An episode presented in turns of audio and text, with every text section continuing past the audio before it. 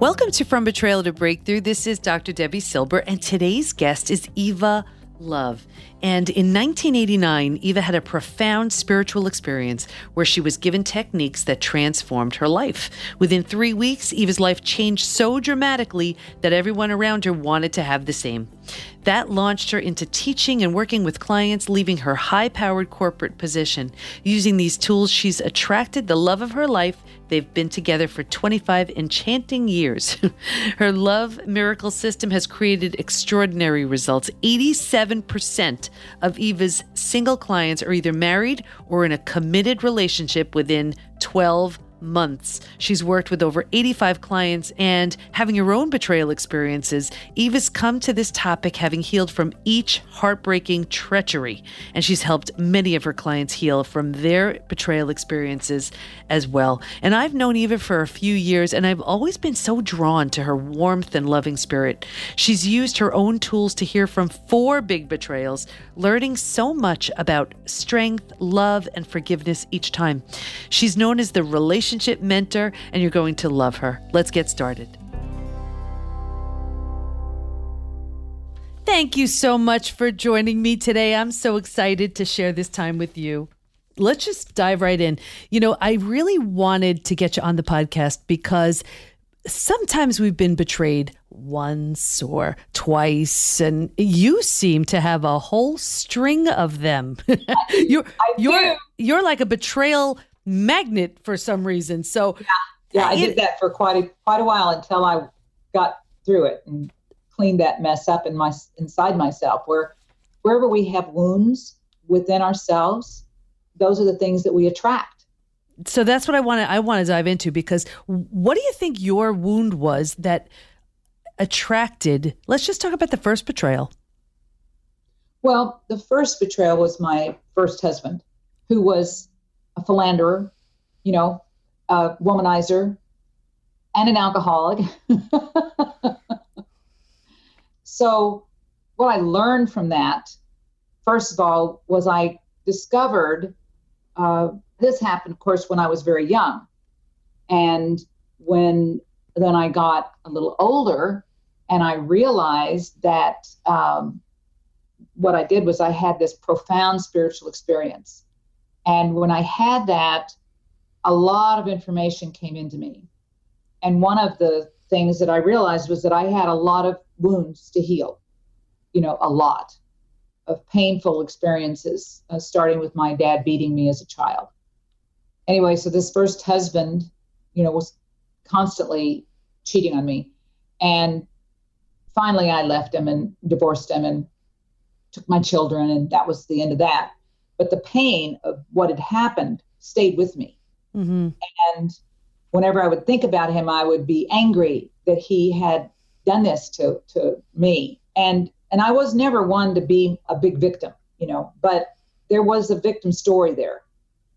And so when I prayed about this, when I said, okay, so what how do I heal this? What I heard was you have to look at yourself. So the question that I heard was, had I ever been unfaithful to myself? Oh, that's interesting. What was your answer? Yes, I had. Mm-hmm. I had abandoned myself for other people constantly, and I wasn't faithful to my values, to who I am. You know, I had tossed those things out to the win- window just to marry my husband, my first husband, because I just wanted to get out of, you know, home. Mm, right. And so when you realized that when you made that connection, how did that help you? Oh my gosh. Well, first of all, I felt this power, this sense of of taking responsibility and realizing that my own it seems like it would be a downer, but it's actually a huge weight was lifted off of me because I realized that this hadn't happened to me. It happened as a result of an unconscious belief system that I was holding. I didn't realize that I'd been unfaithful to myself. I wasn't conscious of it. I wasn't doing it on purpose. So I wasn't beating myself up for it. So there was no criticism or beat up going on from me, but it was just this realization that, oh, but when the real freedom came from was in the forgiveness. mm. and forgiving myself. I didn't really need to forgive him because I'd already really done that, but the pain had stayed with me. And whenever I was able to forgive myself of the guilt of having married him and of, of having, because I didn't believe in divorce. And so here I had gotten a divorce and I was very ashamed of that, mm. that I had gotten a divorce how'd you make peace with that and how did you come around to forgiveness? Because it's such a for so many people a monster topic. We know how healing it is but it can be so hard to do. How were you able to? Well i think first of all recognizing that it was an unconscious belief helped me to not beat myself up. And then i think the real the real thing with forgiveness is that it's a choice. It's not some feeling that comes over you at the whim of your muse. It is a decision that you make to forgive, to let go, to love yourself. I mean, I always love that quote holding on to anger is like uh, drinking poison and expecting the other person to die. Mm. And to me, that's the way when you don't forgive, you're just keeping that poison coursing through your veins because it is poison. I mean, it's toxic. It's so toxic and, and it does physical, mental, emotional, psychological, spiritual damage. Right. So then once you once you were able to forgive and once you had that realization that you were being unfaithful to yourself, what did that lead to? What that led to was me committing to being faithful to myself, me committing to being true to my values, me committing to not selling myself out for the attention of a man or selling myself out for some boss's approval or selling myself out for whatever it was that I was doing, being with people that were doing things that I didn't feel were right. And, you know, used to be I would think, oh, well, I shouldn't judge them. Well, I wasn't judging them. I was just going, you know, this isn't in alignment with my values, and I don't choose to participate. Can you remember an example of something that, let's say, the the you before you realized that would have said yes, and then the you after you had that realization, something you said no to? Yeah. Well, something I said no to was being fake, trying to be what some man wanted me to be, and deciding that if I was going to be with the man and he wanted me, he wanted to be with me, he would like me for who I am not who I was trying to get his approval from. And so that was the first big decision to be true to myself, to be myself, and to let it be okay if I started dating someone and they didn't like me and they didn't respond to me. It was like, okay, well, that's not my guy.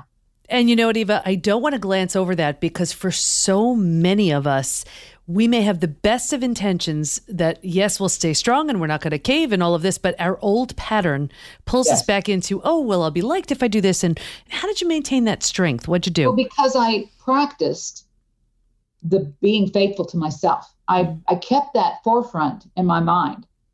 One of the things that i wanted more than anything after this profound spiritual experience because i had then gone through a second divorce where i'd almost literally almost killed myself I mean, I'd driven to a to a, a cliff to drive off, mm. and heard the voice inside say, "Don't do this, Eva. You're sick. It's like you're you got the flu. You'll get over it. Stop the car." And I was able to stop the car. Thank God.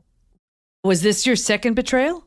It wasn't my second betrayal, but it was my second marriage. And after that is when I had this profound spiritual experience because I had gone to the depths one way and had gone, you know, done counseling and all the things that you think will help you, but none of it helped me. Mm-hmm. And then I was able to finally just say, God, help me. And in that moment, I had this profound spiritual experience where I felt the light and the warmth and the love, and it was just amazing. And then the next day, these tools that I've been teaching since came to me. It was 29 years ago.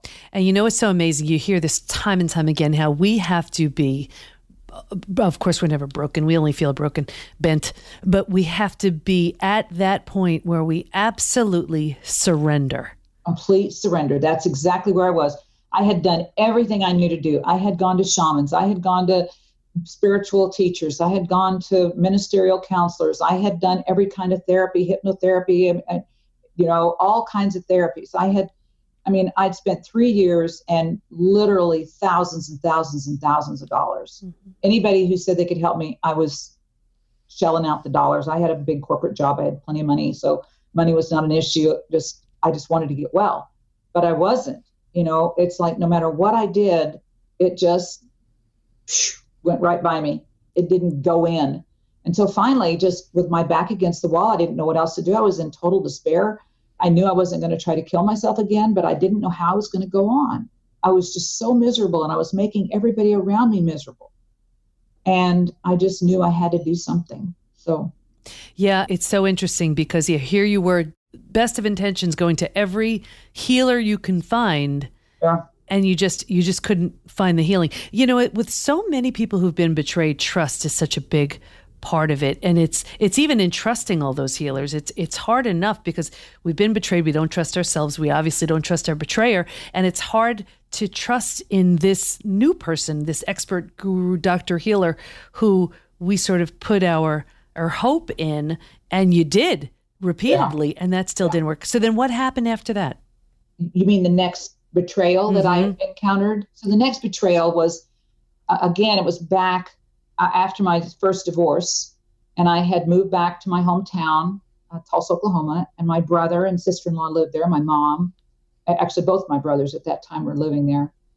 And but one brother was really, I was really close to, and he was my main support. And before he married his wife, you know, he was helping me. You know, he was like the amazing uncle to my children. Anytime I needed something, if I had a flat, I'd call him and he'd come fix it for me. Or if I if something happened to a, a you know faucet in the house, he'd come and fix it for me. You know, he just was there to support me, and I really had no one else. Mm-hmm. And I was really poor. I was really broke because I was working and going to school full time after I got my divorce, and you know taking care of my two children. So so my sister in law and brother came over one night and said they wanted to talk to me. And my sister in law sat there and said to me, you know, she was going to forbid her husband, my brother, from ever helping me again because now he had a wife and his devotion and his time needed to be put toward her. And I was not to call him anymore. I was not to ask him to help me anymore. That it was just not, it was not okay. Wow. Well, I was so devastated.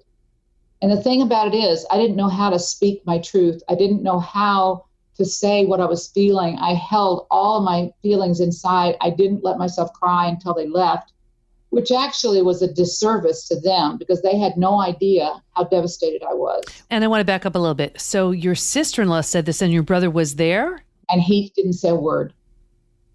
Wow. And of course, who I was angry with was him mm-hmm. because he didn't he didn't say anything. He didn't take up for me. He didn't. He knew what was going on. He saw it, but he was just trying to you know please his wife, I guess. So it wasn't until after my spiritual profound experience that I was able to heal this too.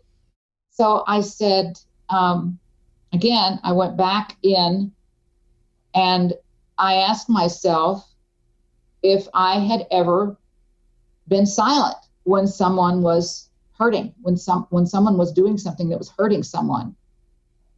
And it was yes, I had. Not only had I been silent with others, but I was silent for myself. I didn't even speak up for myself. Mm.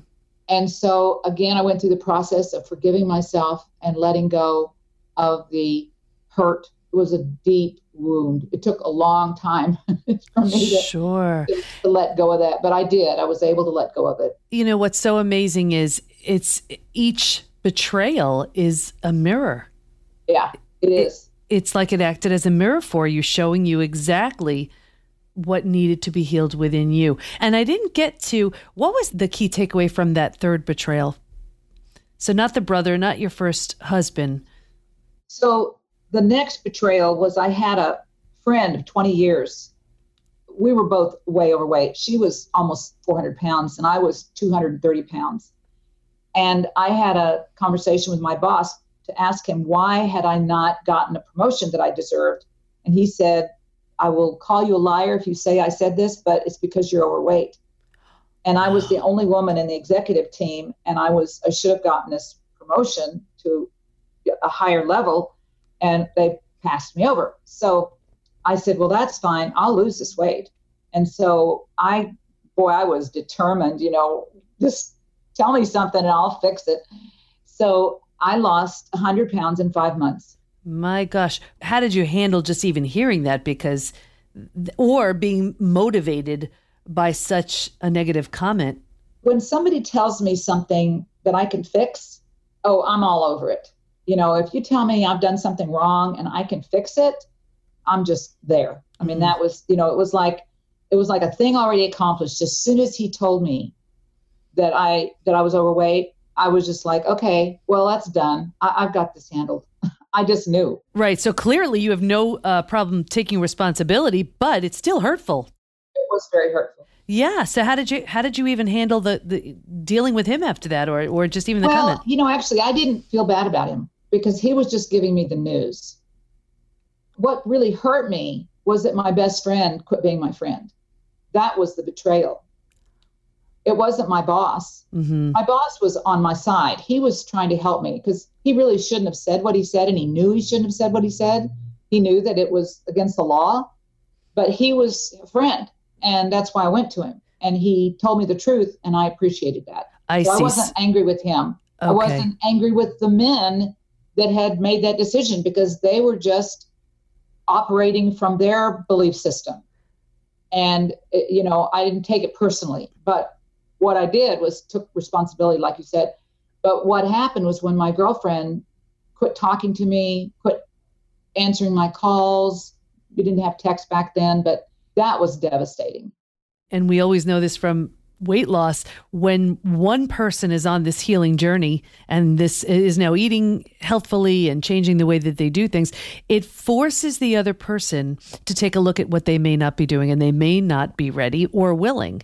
And there's this sense of abandonment you know on one hand. See and that was that was my feeling because when she was you know her weight and I was my weight and we were going to eat ice cream together and have our diet cokes with our hot fudge sundaes Don't you love that? yeah. Um, then, you know, what was fine. But when I was wearing a size six jean and, you know, she was still huge in her moo it was such a contrast. And of course, I wasn't eating ice cream then. You know, I wasn't doing all those things and it was just too much. So, how I handled this one, because it really hurt, we had been the best of friends. And I just didn't think anything could ever come between us. I just thought we were friends for life. And when she just had nothing to do with me anymore, I sat down and really thought about her, about what would cause her to do this. And I just found myself having extreme compassion for her, just realizing that this was her, the only way she could handle it from her perspective and that it was too painful for her to be around me and that I wouldn't want her to be because I loved her. She was my friend, you know. We've been friends for like I said over 20 years. Mm. And so I didn't want to be around her if it was going to be painful for her. So I was able to forgive that situation. Actually, I didn't even have to forgive her. I didn't feel bad toward her. I, I felt the pain, but I didn't blame her. I just knew it was the situation that she wasn't able to handle.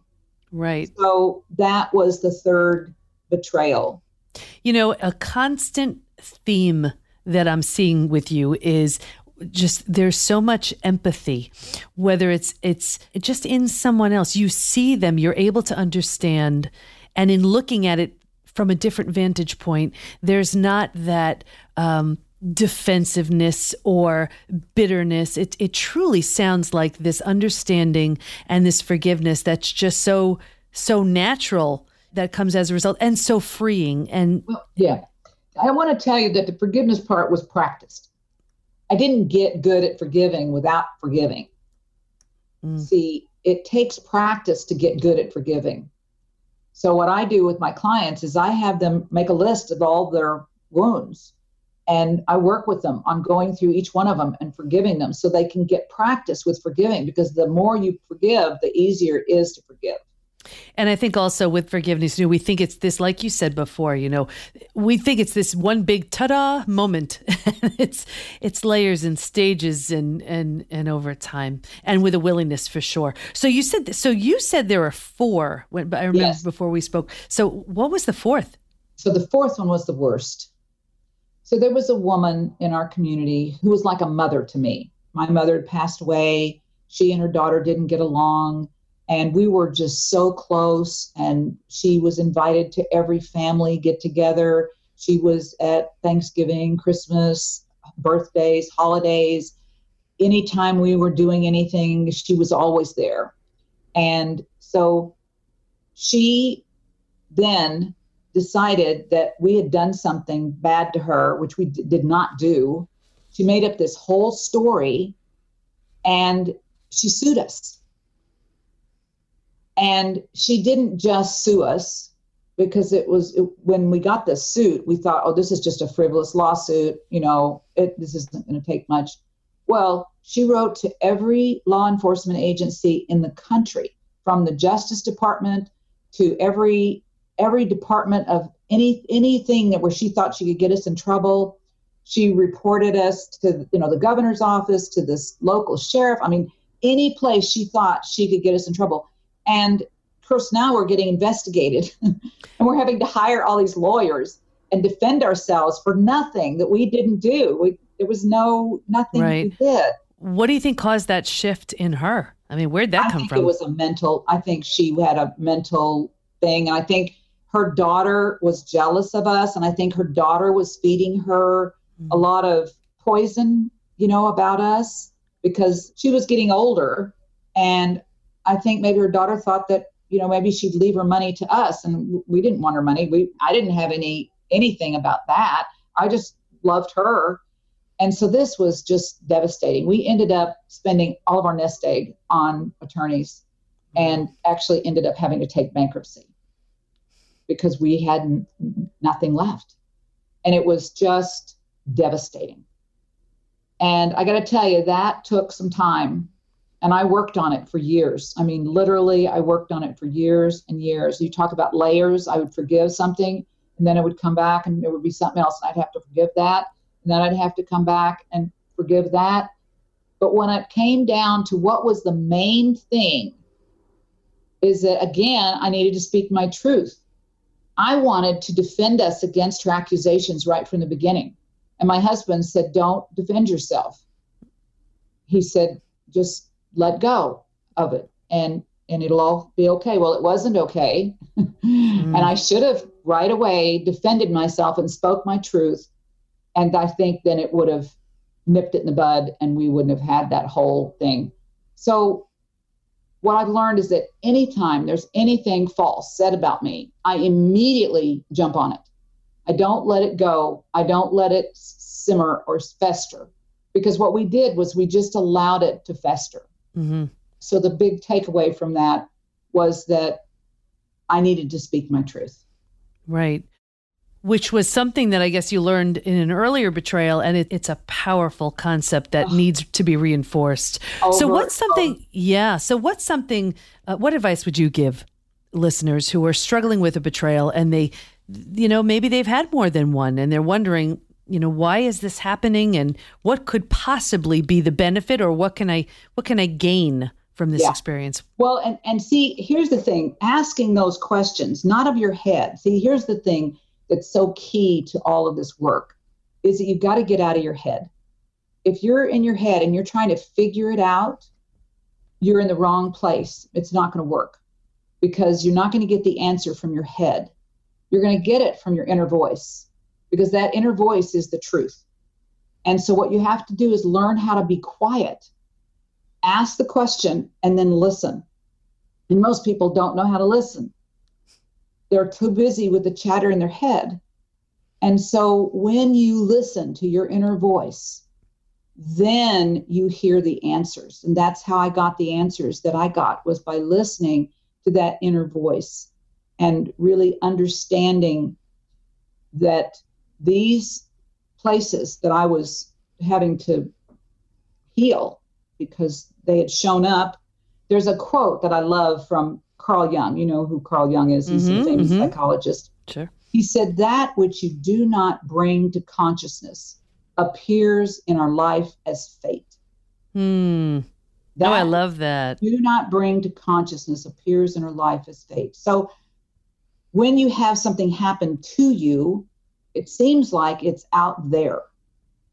But the truth is, it's in here.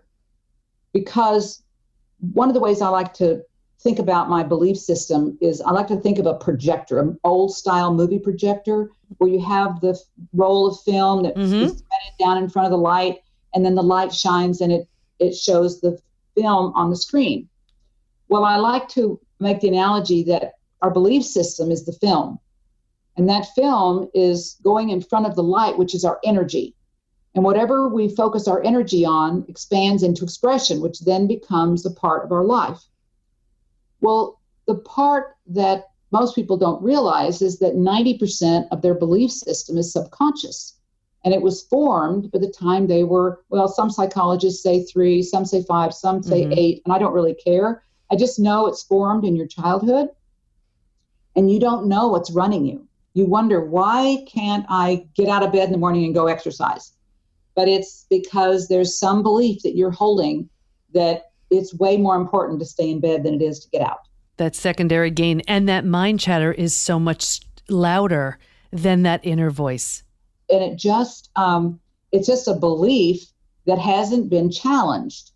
So here we are running our life and doing things that seem irrational, like overeating or overspending or wasting time or whatever it is we're doing. And until we get to what is the belief behind that and change the belief, then we can heal that and create different habits. Absolutely. Absolutely. So, what do you want to leave everybody with? Well, I guess the most important thing is to give yourself time to listen to yourself, to really pay attention to what you're feeling. One of the assignments that I always give my clients is to take their disappointments, their wounds, their pain, their hurt, and allow yourself to look at it. Allow yourself to bring up whatever it is that's around that that you mostly have suppressed. You know, there's four things that we do with our feelings. One is we suppress, we push it down. Two, we hide it, which is addiction. We, you know, hide from it. The third is we express it. You know, people who just, you know, their emotions are right on their sleeve and they're just, you know, they're blowing up or they're crying or whatever. And then the fourth one is to acknowledge and release. And that's what I teach my clients is how to acknowledge your feelings and how to release them and then create what you want instead. And so when I use my my tools that I've mm-hmm. been given to heal these things and to to be quiet and to really listen to my inner voice, then I know that I I can heal anything. Anything can be healed. No matter how bad, no matter how traumatic, anything can be healed. Wonderful. Eva, that's great advice. It's going to help a lot of people. I want to thank you so much. And where can everybody find you? So, I have a gift for everyone. So, if they'll go to Eva love, E V A L O V E dot net, N E T forward slash betrayal, then I have a free gift. And if people want to just contact me to maybe set up a time to chat, they can just email me at eva at evalove.net. Wonderful. And everything is going to be in the show notes. Eva, thank you so much. I just, uh, you've you've done some amazing healing work and i know what you've learned you share to everybody and, and, who's lucky enough and blessed enough to find you so thanks for your time and any final word before before we end no i just want to tell you how much i appreciate you for doing this show because this is a, a topic that not many people want to get into because it's painful and people who have been betrayed often just don't want to think about it. But if they were, are willing to face it and to look at it, they will have incredible freedom from it. Mm-hmm. Absolutely. It knocks us down, but it does not have to knock us out. We can get back up stronger, better, wiser, more healed, and happy than ever before. Thanks so much. I just want to thank Eva so much for being a guest on the podcast today. I'll have links to connect with her, which I'll share in the show notes at pbtinstitute.com forward slash podcast. Here's my biggest takeaway each betrayal gives us so much to learn about ourselves, about life, and when we do, we're so much stronger, wiser, and better.